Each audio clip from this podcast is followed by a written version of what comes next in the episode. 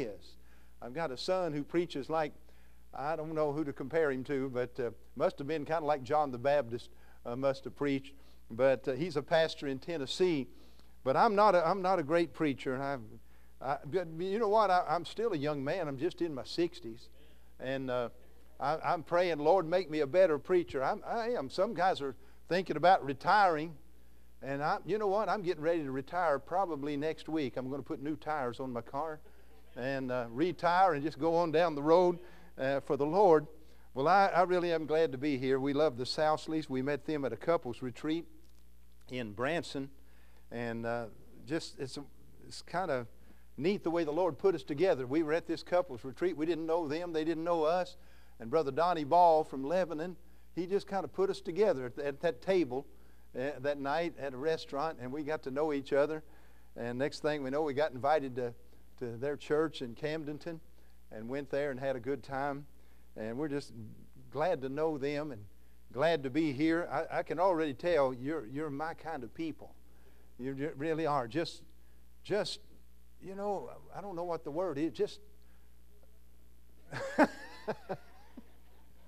you're just plain folks, you know, and uh, just just good people, and I, am glad to be here very much.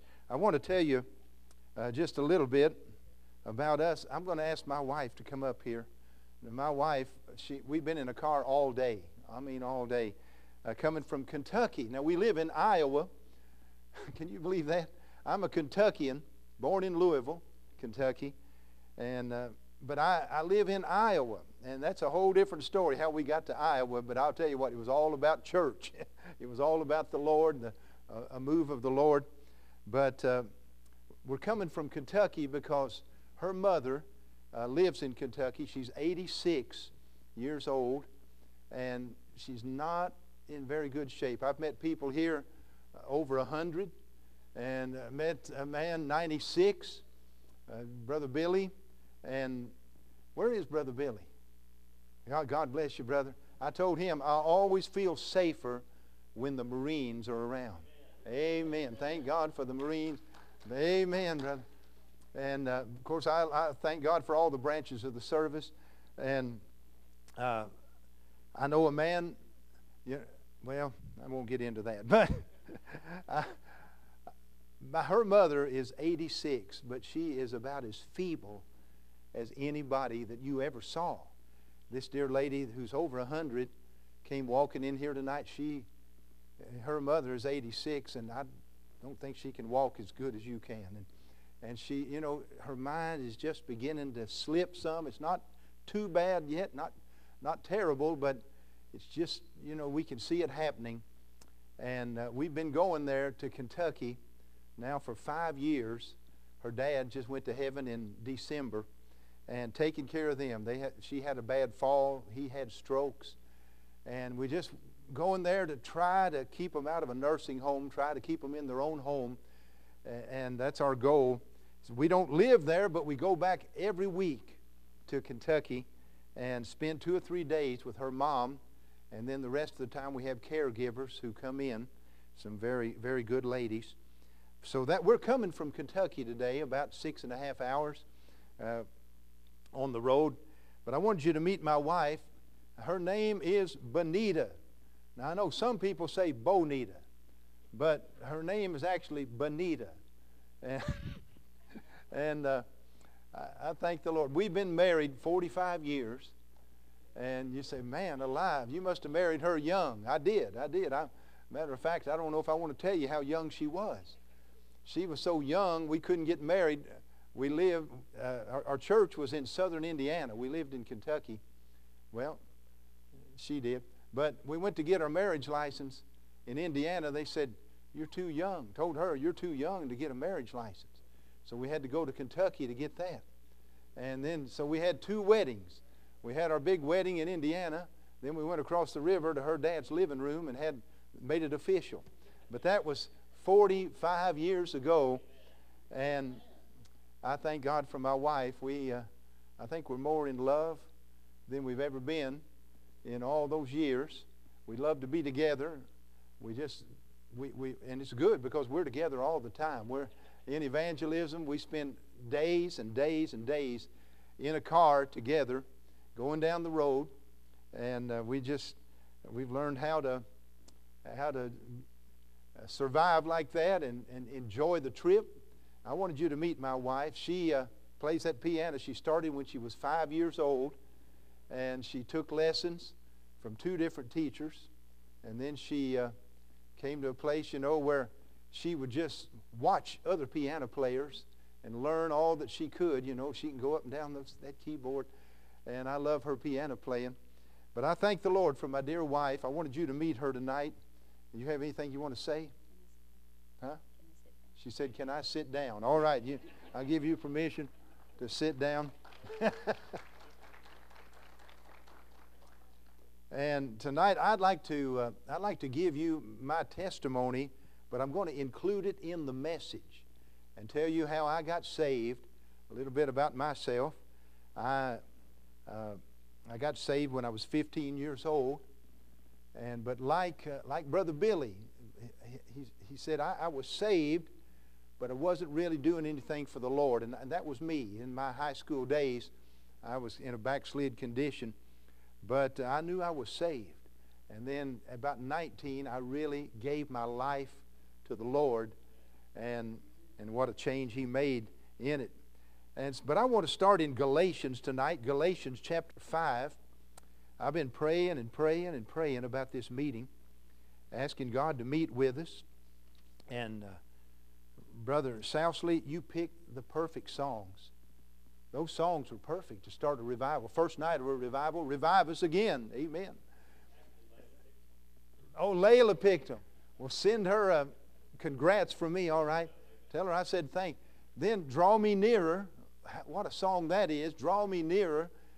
And I believe that's your heart's desire, or you wouldn't be here tonight. I believe you want to draw nearer to the Lord. And then that last one, take time to be holy. What a song that is. You know, there, there's just no shortcut to being holy. There's no shortcut to being filled with the Holy Spirit of God. You got to spend time with God. You got to spend time with God every day. Now, you can be saved and you can just live an average Christian life, you know, and not accomplish anything for the Lord, not, not really be used of God, go to heaven someday, and there won't be many rewards there for you, but you say, I made it. But my friend, if you really want to be used of God and really have the touch of God upon your life, it'll take some time. It'll take some time in prayer. It'll take some time in the Word of God. So those were great, great songs, and I thank the Lord for them. Let's look at Galatians chapter number 5. And could I ask you to stand as we read these verses? Now, if you're not able to stand, or if it would be a discomfort to you, please don't feel obligated. I just think it's a good thing, for one thing, to honor the Word of God, another thing, to get that final stretch in before I set into preaching tonight. And I want to tell you this I'm not a long winded preacher. At least I don't intend to be. And sometimes, you know, if God gets in something, sometimes it goes on a little longer than, than uh, but I think this if God really gets in something, we don't care. Uh, we don't care about the time. But I've seen it both ways. You know, I've seen preachers that get up and preach and preach. Nothing's happening, but I think they're waiting on something to happen. And they just keep on preaching and keep on preaching. And but something I've learned is when everybody's done listening, you might as well get done preaching. If everybody's done listening, you know. But uh, if God shows up, I've been in meetings where the Lord really showed up, and I've been praying that He would here this week. But you know what? I think I really I think it all depends on us. I don't really think it depends on on Him. He wants to. he wants to be in our midst. He wants to come and do things that only God can do in all of our hearts, in our families, in this church, God wants to do it. It's, it's up to us. He wants us to want Him. He really does. I will pour water on him that is thirsty. And so we need to hunger and thirst for the Lord. Say, Lord, please come and meet with us. We're in Galatians chapter number 5, and we'll start at verse number 13. If you're looking at verse 13, say amen. amen. All right. Continue saying amen all through the message. All right, here we go. For brethren, Ye have been called unto liberty. Only use not liberty for an occasion to the flesh, but by love serve one another. For all the law is fulfilled in one word, even in this Thou shalt love thy neighbor as thyself. But if ye bite and devour one another, take heed that ye be not consumed one of another. This I say then walk in the Spirit, and ye shall not fulfill the lust of the flesh. For the flesh lusteth against the Spirit, and the Spirit against the flesh, and these are contrary the one to the other, so that ye cannot do the things that ye would. Boy, I'm tempted to stop in some of these and just take off preaching. Right there, I'm tempted to stop on that. You cannot do the things that ye would. How many people, even here tonight, how many of you, if you look back over your life, you had good intentions? You heard a message, you heard a truth. You said in your heart, I'll do that. That's right, I'll do that. That's what I need. I need to get in my Bible more than I've ever been before. I need to pray more. I need to be a soul winner. I need to hand out tracts. I, I need to get out there and knock on doors, tell somebody about the Lord. I need that. But it doesn't happen. it doesn't happen. It's just become a good intention. And he says, You cannot do the things that ye would. It's all because instead of being controlled by the Holy Spirit, we're controlled by the flesh. That's the exact reason right there that these things do not get done. Verse number 18 But if ye be led of the Spirit, ye are not under the law. Now the works of the flesh are manifest, which are these. Now we can read these in the Bible, or you could just turn on the television and see all this. Or you can plug into the internet and see all of this. But tonight we're going to read it in the Bible. Now the works of the flesh are manifest, which are these adultery, fornication, uncleanness, lasciviousness, which has to do with uh, being just overrun and just, just full of lust, lasciviousness, idolatry, witchcraft, hatred, variance, emulations, wrath, strife, seditions, heresies, envyings, murders, drunkenness, revelings, and such like, of the which I tell you before, as I have also told you in time past, that they which do such things shall not inherit the kingdom of God. Now, my friend, no matter what I say tonight, I can't get any plainer than that. You know, it, it doesn't matter a whole lot what I say. It's what does the Word of God say? That is plain. I mean, that, that's a description of of the works of the flesh, the works of the devil. But thank God we come to verse number 22, and here's something very, very wonderful. That's what I'd like to preach on tonight, maybe tomorrow night, maybe the next night. I want to see how it goes, but I, I want to preach about uh, this fruit of the Spirit we find in verse number 22. But the fruit of the Spirit is love, joy, peace, long suffering gentleness, goodness, faith, meekness, temperance. Against such there is no law. And they that are Christ have crucified the flesh with the affections and lusts. If we live in the Spirit, let us also walk in the Spirit. Let us not be desirous of vain glory. Oh, what a statement that is vain glory. You know, somebody said there's no telling what, could, what God could do uh, through His church and in this world. There's no telling what God could do if nobody cared who got the credit. If nobody cares who gets the credit, just so God gets the glory. Amen. That's what it's saying there. Let us not be desirous of vain glory, provoking one another, envying one another. You may be seated. I had you stand a long time there. Some of the elderly Folks, that might have been too long for you, but thank you for standing tonight. But don't feel too sorry for yourself. I've got to stand up through the whole message tonight. All right, let's go to the Lord in prayer. And as the pastor said tonight, revival is about God doing something in your heart. Let's tonight pray this prayer right now in your heart. Lord, would you speak to me? Tonight, would you speak to me, Lord? And would you be bold enough to pray this? Would you say, Dear Lord, if you do speak to me,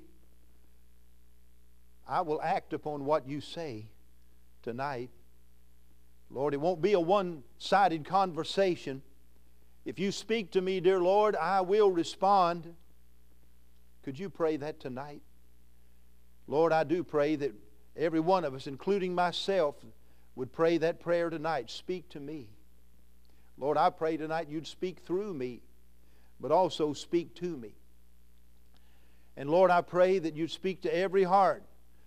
I, we have some young people here tonight. Thank God for them. Lord, speak to their hearts. Teenagers here tonight, speak to their hearts. Lord, we have all ages here tonight. We have folks who've been saved for decades. We have folks who haven't been saved very long, but Lord, speak to every heart. Lord, please pass by us, pass through, touch every heart, go, go down every aisle and meet every need, dear Lord. I pray that we would leave here different than when we came. I pray we'd leave here more revived. I pray we'd leave here, like the song says, nearer to the Lord. I pray we'd leave here tonight uh, deciding that we need to spend more time to be holy. Dear God, do a work in every heart, please, Lord. Speak through me in Jesus' name. Amen. Amen. The, the fruit of the Spirit. Let's read that again. Matter of fact, would you read it with me out loud? Verses 22 and 23. Let's read it together. Ready? But the fruit of the Spirit is love, joy, peace, long suffering, gentleness, goodness, faith, meekness, temperance. Against such there is no law. Praise God. The fruit of the Spirit means this is what the Spirit of God produces in the life of a believer who is yielded to Him. That's the fruit of the Spirit. A life surrendered to Him, totally surrendered to God, then you can be filled with the Holy Spirit of God. These are the characteristics of a spirit filled life right here. My, my friend, I've had this thought for the last two or three days. This is what the world is looking for. It is. They're looking for this. And they're looking in all the wrong places for love and joy and peace. And we could go on, but, but those are the three main ones the first three that God mentions the fruit of the Spirit, love and joy and peace. I mean, the world out there, they're looking for love. Most of them are settling for lust. They're living a life of lust, and they call it love. But really, deep down inside, they want love. A lady in our church, a single lady in our church, never had, never was married, but uh, she has uh, a foster child and maybe with plans to adopt that little girl that now lives in her home. And that little girl, it's been kind of hard to handle because my wife will have to help me. How many homes has she been in? She's been in eight different foster homes in six months. Think about that. And so the other night, this lady in our church named Crystal, she told us she was talking to her, she was trying to reason with her, and the little girl just said, I just wish somebody would love me. And my friend, I believe that's the cry all over this world. People are looking for love. They're, they're looking for genuine love, true love, real love. And we've got it. we've got what they're looking for. And then there's joy. You know what? Everybody, everybody wants to be happy. But I'm afraid today most people are trying to find it through entertainment. The great old preacher A.W. Tozer said, Entertainment has become the substitute for joy. And that was 80 years ago. He said that. That was back before we have all these forms of entertainment that we have today. But even back then, he could see it coming that people are so caught up in entertainment. And my friend, that, that could happen even in, in your Christian life. You could come to the place where, where your greatest joy is not the joy of the Lord. Your greatest joy is not communing with God in the prayer closet, spending some time, sweet hour of prayer. Your greatest joy is not reading the Bible and having God speak to your heart. Your greatest joy is not when you assemble in the house of God, but you may get more joy out of the things of this world. And if that's the case in your life, my friend, just be honest about it and, and tell the Lord, say, Lord, that's not right, and I know it's not right. And I pray you'd help me. People are looking for joy, they're searching for happiness. And here we are. This is a fruit of the Spirit. This is something that the Spirit of God will produce in our life.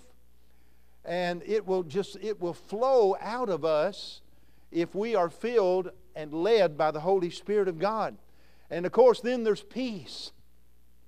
In this old world, they're looking everywhere for peace. They're trying to find peace in alcohol. They're trying to find peace in drugs. They're trying to find peace in their sinful pleasures. And they just they want some peace. And here we are, the children of God. We've got it. We've got what the world is looking for. Or do we? or do we? The Bible says, examine yourselves. I want to ask you tonight are these, are these things that we just read, we read them twice, are these things the dominant characteristics in your life? When people think of you, do they think of these things? Boy, there's somebody full of love. there's somebody full of joy. There's somebody you can always count. They've always got a smile. They've got a good word. They've got joy. There's somebody, they've got peace even in the midst of the storm. Life can be, uh, the bottom can be falling out of life, but they've still got peace. You know, do your relatives know you like that? Do your neighbors know you like that? And all these other wonderful uh, the, the parts of the fruit of the Spirit. Do people see that in us? You know, I've, I've been thinking if, if these are the things, this is what the world's looking for, and we've got it, why is the world not coming to us? Why are they not coming and saying, hey, I need what you've got? Why, why is, is it so hard you almost have to get somebody in a headlock to get them to come to church anymore? Is it because I know I know no doubt about it. It's not the same America that it was years ago. I know that. It's not the same America. Society has changed. We've got so many things to, to distract people today. But still, people are out there. They're empty, they're lost, they're blind, they're desperate. We don't, we don't try to keep up with a lot of news. Uh, I, I don't recommend, don't try to keep up with all the news. If you're, if you're not careful, you'll lose the joy of the Lord. You don't need to know everything. Now, God, God knows everything, He can handle it. But you don't need to know everything. I don't want to be like an ostrich with my head down in the sand and not know anything, but, but I don't want to know everything. but I listen to a little bit of news, and, and sometimes going down the road, you know, we may, we may plug into some news, and, and I heard just today somebody talking about what our society, our American society, is like today. There is so much depression and there is so much suicide. More suicide in America than there's ever been. Brother, more suicide in the military than there's ever been. I mean, people are coming to the place, I don't even want to live anymore. So we know they're out there. They have needs, they're desperate. And yet it just seemed like they're not coming to us. And is it because maybe they're not seeing in us what they need to see? I, this, this fruit of the Spirit ought to be flowing out of us when we go to Walmart. Amen. When we go to the gas station, when we go to the grocery store, when we go to the beauty shop or the barber shop, or wherever we might go down to get the car fixed at the garage You know, this fruit of the Spirit ought to be coming out of us in our neighborhoods. Our, our, our neighbors ought to know us as not just people who go to church, but people who are different. There's something different about them. And, uh, you know, we ought to show them this love of God. And they ought to see in us the joy of the Lord and see that peace in us. I'd like to give you my testimony tonight and uh, get so you can get to know me a little bit. I was saved July the 19th, 1969. Now, somebody said that on July the 20th, 1969, that's when man set foot on the moon. And I say, well, boy, that's, that's good, but on July the 19th, the day before that, I met the Son. Amen. I met the Son of God, and He saved my soul. On July the 19th, 1969, 15 years old, I was 15 and a half years old. And my mother was dedicated to the Lord. My mother even made me go to church. Even when I was a teenager, I didn't want to go to church sometimes. My mom made me go. And you might say tonight, oh, I wouldn't do that. I wouldn't do that. I'm afraid you'd turn that child away from church. Look where I am. I'm in church tonight, and it's where I want to be. Now, I would say this if you try to force a child to go to a dead church, that may turn them away. But the church my mom went to was not a dead church, it was in southern Indiana. And the pastor had come out of the mountains of Tennessee. If you ever saw that old black and white movie, Sergeant York, Alvin York, the great hero in World War I, my mom's, my wife's mom and dad knew Sergeant York. They lived near Jamestown, Tennessee, and they knew him. Her grandpa sat by his bed her dad came out of those mountains. He was just a mountain preacher. That's what he was. I mean, one of those men, you know, some people call them wind suckers. And I mean, he'd preach 90 miles an hour with gusts up to 120. He'd leave the pulpit, he'd head back to the back door. Now, church wasn't near this big. but uh, I mean, just preaching away, his face blood red, preaching up a storm. And I sat under that kind of preaching from the time I was 9, 10, 11, 12, 13, 14, I was under conviction. I knew I needed to be saved. I saw people get saved, but I didn't want to be saved. I was enjoying the pleasures of sin for a season. I was. I, I, saw, when I saw this when people got saved, they changed. And I didn't want to change. I mean, it's terrible, but I didn't want to change. I was enjoying my teenage years and the sinful uh, life that I was living. I wasn't a drunk. I didn't mess with alcohol and drugs and all that, but I had plenty of sin going on in my life, and I just didn't want to be saved. But our church was having a revival, and it was one of those revivals. Do you remember when they'd set, have a beginning date, but they did not have an ending date? They'd have a question mark. We're going to start uh, here and we'll go to whenever God gets done.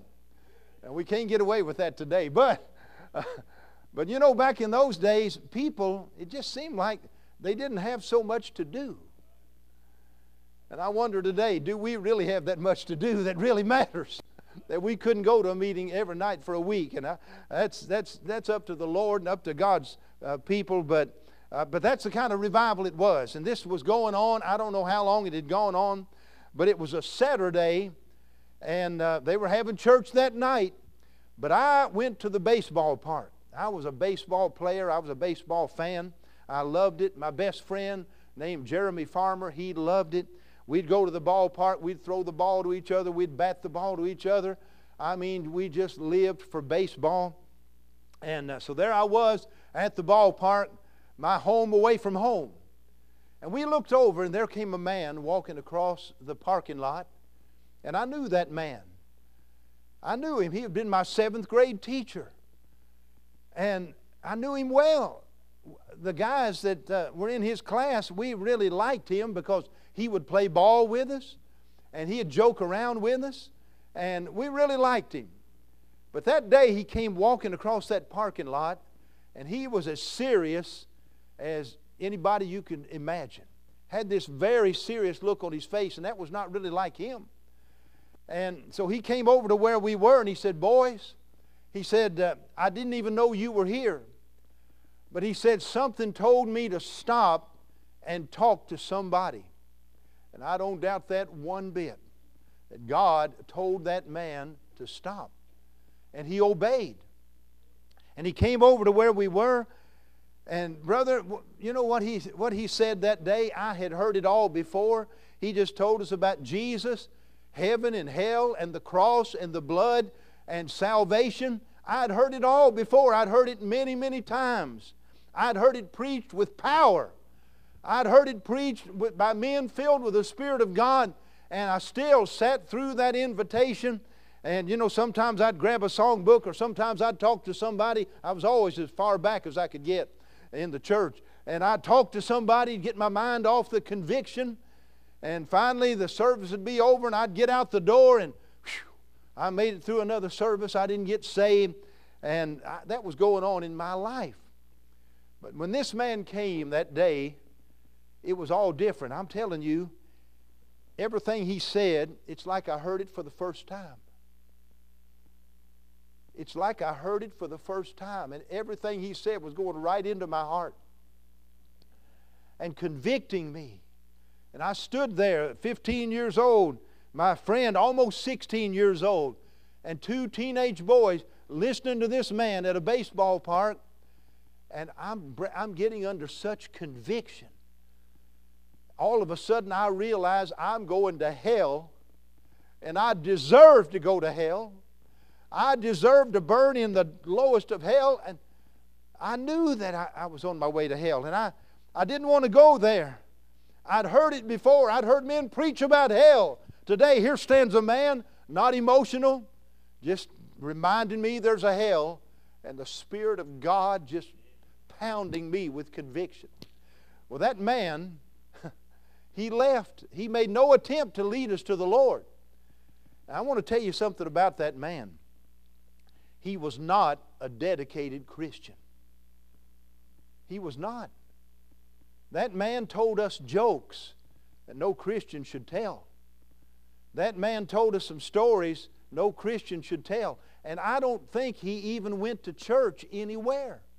But he had told us that his dad, who lived in Horse Cave, uh, Kentucky, was a preacher. And he did mention to us that he had been saved. He knew he was saved but he was in a backslid condition. My friend, God used that man. God used him. There's not a doubt in my mind. God used that man. And some of you sitting there today say, I don't know if God could use me. I don't know. Here you are in church on a Wednesday night. Brother, you better believe God can use you. God can use you more than you imagine He could ever use you. It, you know what? He, he'll use somebody who's available. And God saw that man that day driving by the ballpark, and somehow God got that man's attention. By the way, when I went to church that night, sat on the back row, as usual, sat on the back row listening to the preacher. That, that, that teacher came in that night. He came to church that night. And the night when I hit the altar, he hit the altar. I don't know whatever became of him. I really don't. I never followed up on his life. I don't know. But I know God got a hold of that man that day. But anyway, I went home. It was afternoon. I went home and I said to my mom, I said, Mom, I'm going to church tonight. Saturday night, she, she made me go on Sunday, but she didn't make me go to every meeting, you know. Sometimes I'd beg even on a Sunday night. I'd say, Mom, Daniel Boone's on tonight. Uh, you remember old Walt Disney World on Sunday Sunday night? Dan, they got the story of Daniel Boone on there tonight. Fess Parker. Uh, can't I stay home and watch that? My mom would say, No, you're going to church. But every now and then, she, I would win. I would win. And my poor old mom, my dad didn't go to church. He wasn't dedicated to the Lord, but thank God later in life he did. But, but my mom would go on, you know, kind of slump shoulders and and, and get her purse and her Bible and walk out the door. And I, I, I, felt, I felt terrible. I felt terrible. I thought I broke my mom's heart. I really let my mom down. I felt terrible for about five minutes till Daniel Boone came on.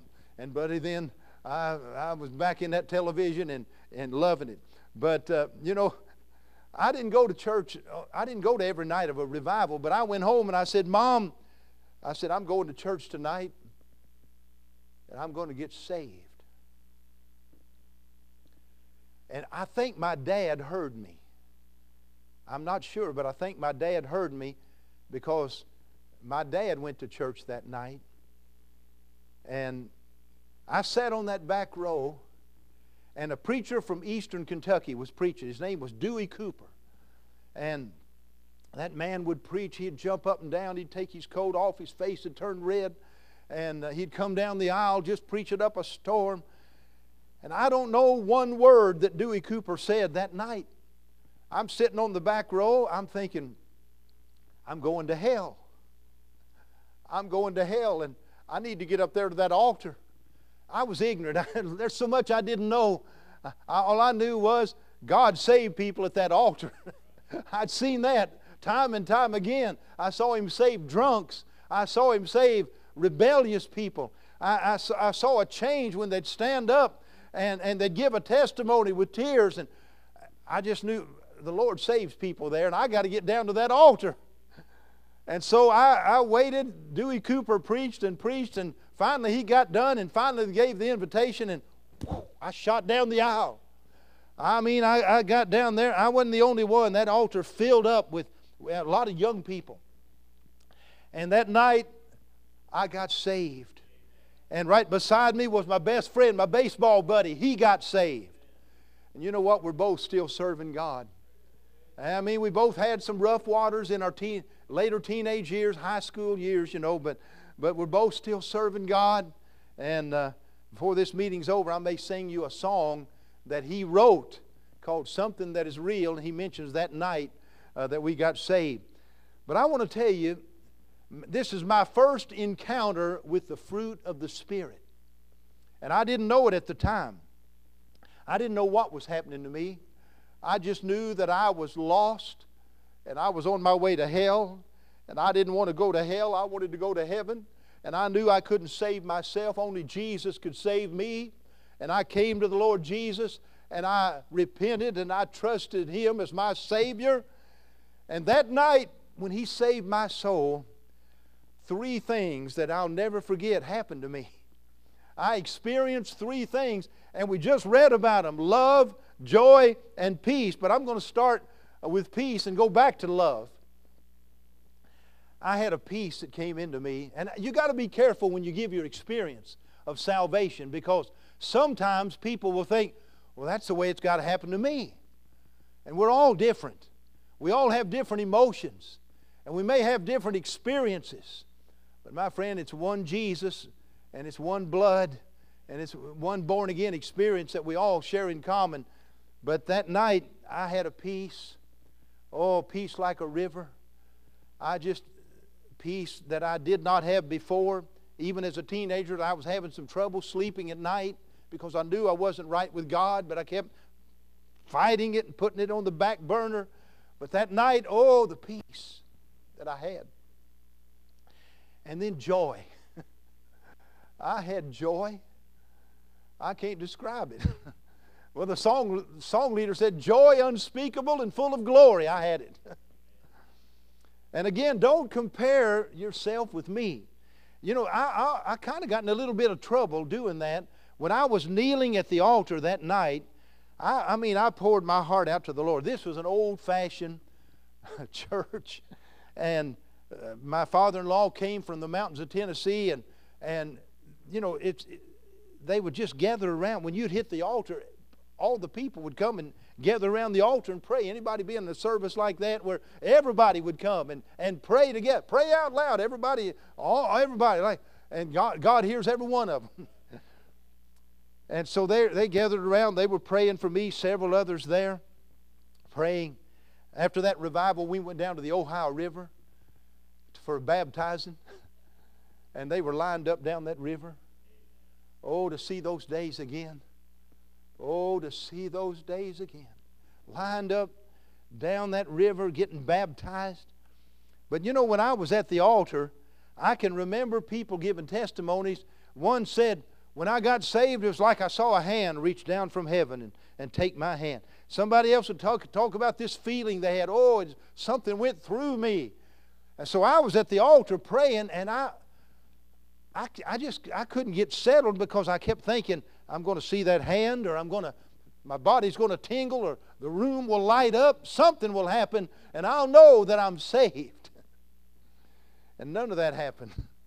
I was up there. I mean, I was trying to confess every sin. There's no way I could do that, but I was trying to confess every sin I'd ever committed. I, I was begging the Lord to save my soul, and no, it didn't happen.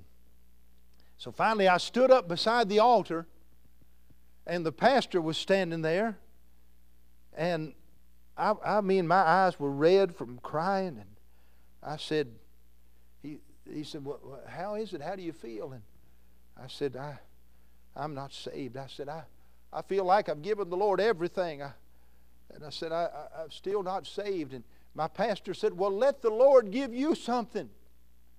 And that's exactly what I needed to hear. I needed to hear that before, before that happened.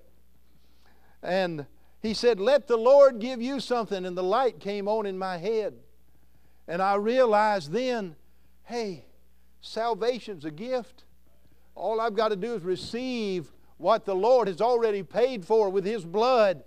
And so, standing beside the altar, I was not kneeling down. I was standing beside the altar, and I said this I said, Right now, I receive Jesus Christ as my Savior.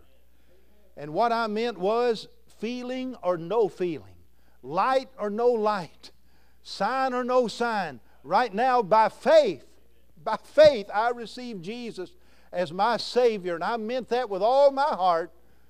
And boy, the Lord saved my soul right then. Right then. I told that in a church not too long ago, last year. I told that in a church, and a lady who had played the piano that night in the service on a Sunday night came that night and got saved. And I asked the pastor, I said, did you suspect, piano player and, and a, a worker in the church, did you suspect that she was not saved? He said, I knew something was wrong because she never could get any peace.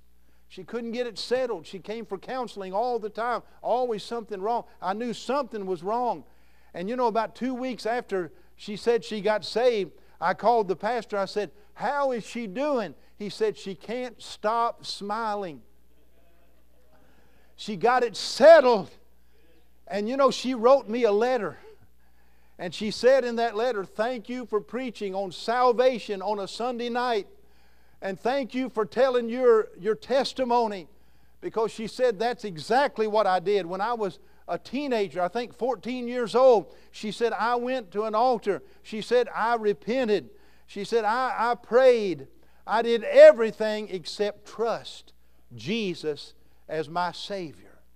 Think about that. It made me wonder how many people are in that condition. How many people are like that? She said, I, I had done everything. And she said, but I never could shake the doubts. I never could get a lasting peace. She said, I just hadn't trusted him. She said that Sunday night, I trusted him. I trusted him as my Savior. Well, that's what I did. I trusted the Lord, and oh, the peace and oh, the joy.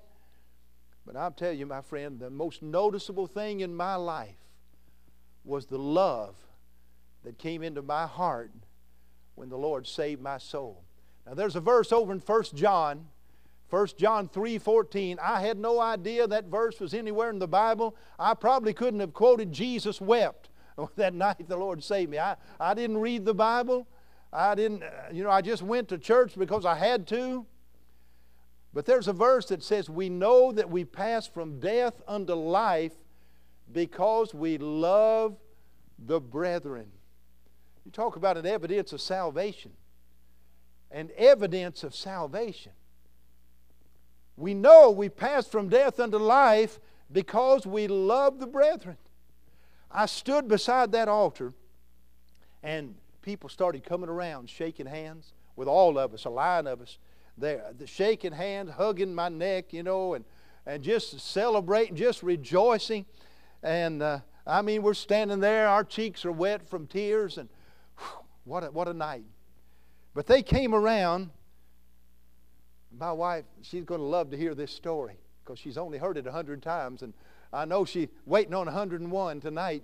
But a woman came and stood right in front of me. And I knew that woman very well. And I did not like that woman. And if you'll excuse me tonight, I think I hated that woman. You say, what would make you hate that woman? She was, she was elderly. I used to say that. How old was she? She was 47. And, and I used to say she was elderly. But she stood right in front of me. Here's why I, I did not like that woman at all. I was a loudmouth smart aleck. And I was in a restaurant in that little town with my friends, and I was in there just being a big smart aleck, just being a big loudmouth, disturbing the peace. And that woman ran the restaurant. And she said, You need to leave. You need to leave. And I'm, it embarrassed me so, so bad. I, I, I, walked out of there in front of my friends, and I, I hated that woman. I mean, for what she, she, the way she embarrassed me, I, I just I couldn't stand her. Well, she was the pastor's sister. And here she came and stood right in front of me. And I looked at her, and you know what she did? She shouted. Have you ever heard anybody shout? I mean, not just whoopee, not just shout glory to God, but I mean an old fashioned mountains of Tennessee shout. That's where she grew up in the mountains of Tennessee. I mean, she went back like this, and I can't, honey, would you come up and, and do it? I mean, just whoo! Only a lot higher than that and maybe a lot longer than that. I mean, she just shouted. And I hugged her. And I used to say I loved her like my mother. But now that's an exaggeration. But I loved that woman, and she loved me. And probably when she was shouting, she was probably thinking, if Jesus can save him, he can save anybody.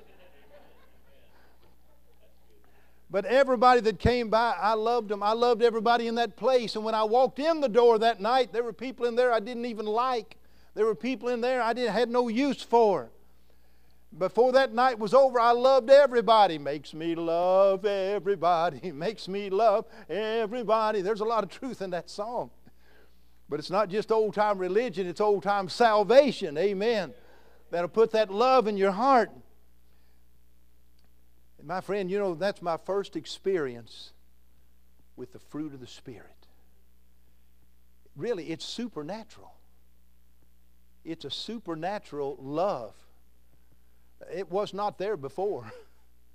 And I told my wife today, I said, honey, you know, after all these years, that was over 50 years ago. And after all these years, I said, that love is still there. I love God's people. I barely know you folks, but I love you. I love you. And it's not me, it's not Steve Epley. You see what I was. it's Him. And it's the one who lives inside me. The Spirit of God. That night, when, I, when Jesus saved my soul, somebody moved inside me. The Holy Spirit of God came to live inside me. You don't get saved and then later on you get the Holy Spirit. Somebody started that doctrine a long time ago and they were mixed up. no, the Spirit of God, the Bible says, if you have not the Spirit of Christ, ye are none of His. When, and He moved in. And when He moved in, He began immediately producing that fruit love, joy, peace. I went home that night and I, I don't, I better not exaggerate, but I, I've said before, I don't know if I slept on the bed or if I just floated around the room. I, I was just so, I was so happy. That old burden, I'd been under quite a burden of sin. And you know, some, some young people, I got to be careful. Young people, teenagers, they may hear that and say, Boy, that, that didn't happen to me. I didn't have an experience like that. And you don't have to have an experience just like I do.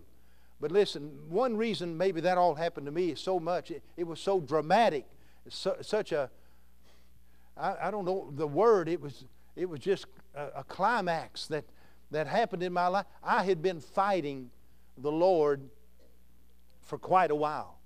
I don't know how long I'd been under conviction, but week after week I went to that church where people got saved, and that, and that old fashioned preacher got up and preached the Word of God. And week after week, you know, I, I experienced that, and I, I fought that conviction, and I walked out the door. And, and you know, here's something else.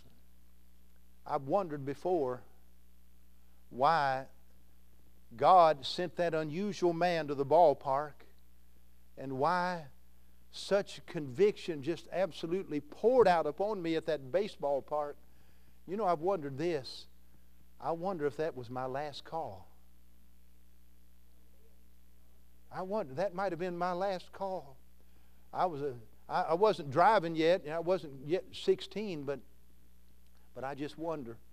You know, I, I, I would get in cars with maniacs driving down the road and I wonder if that could have been. I don't know that, but the Lord sure showed up.